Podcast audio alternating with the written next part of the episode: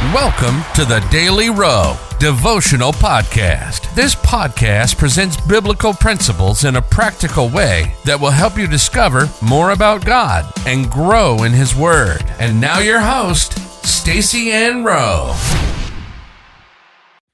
Welcome, friends, to another daily devotional.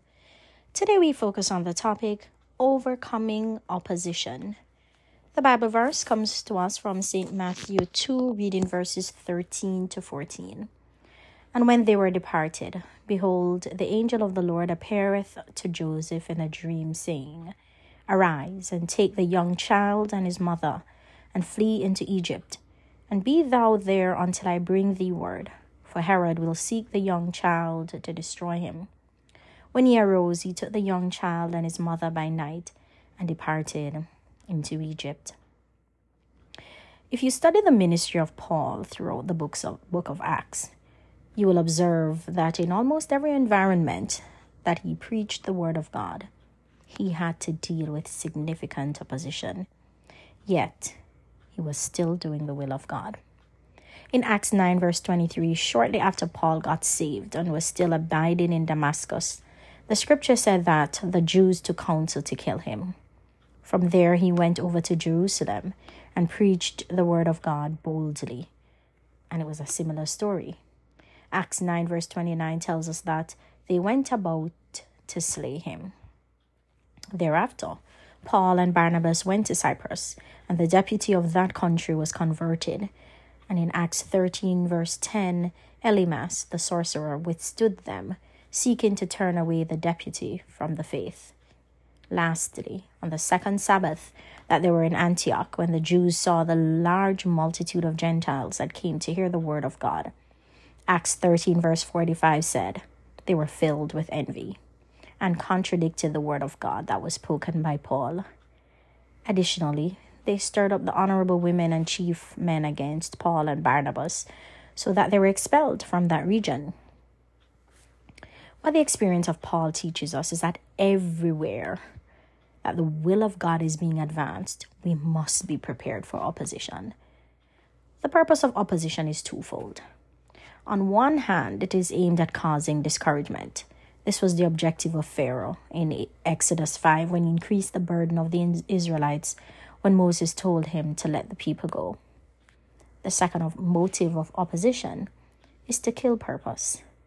The continuous attempt on Paul's life was primarily about that. While there will be constant opposition to the advancement of God's will concerning our lives, Romans 8, verse 37 declares that we are more than conquerors. What it indicates is that we have what it takes to overcome. Paul constantly overcame the opposition until it was time for his ministry to end. There are two strategies that we should employ in dealing with opposition. The first is to encourage ourselves in the Lord.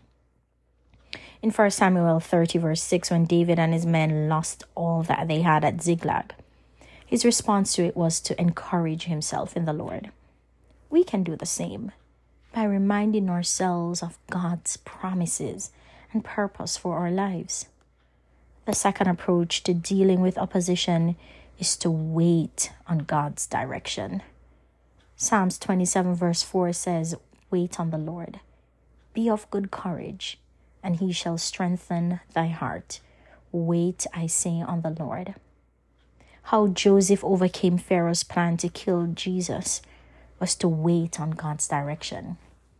He went down to Egypt in St. Matthew 2 13 to 14, and upon the instruction given by the angel, and only returned in verses 19 to 20 based on the second instruction that he had received to return.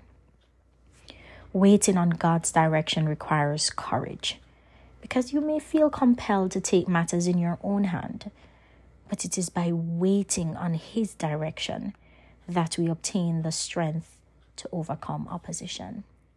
Life application Overcome opposition by encouraging yourself in the Lord based on what He has promised, and couple that with waiting on His direction. Let us pray. Father, your word tells us in so many ways that opposition must come, but you are always with us. Lord, help us to overcome any opposition to your will and purpose on our lives as we continue to obey your word. In Jesus' name, amen.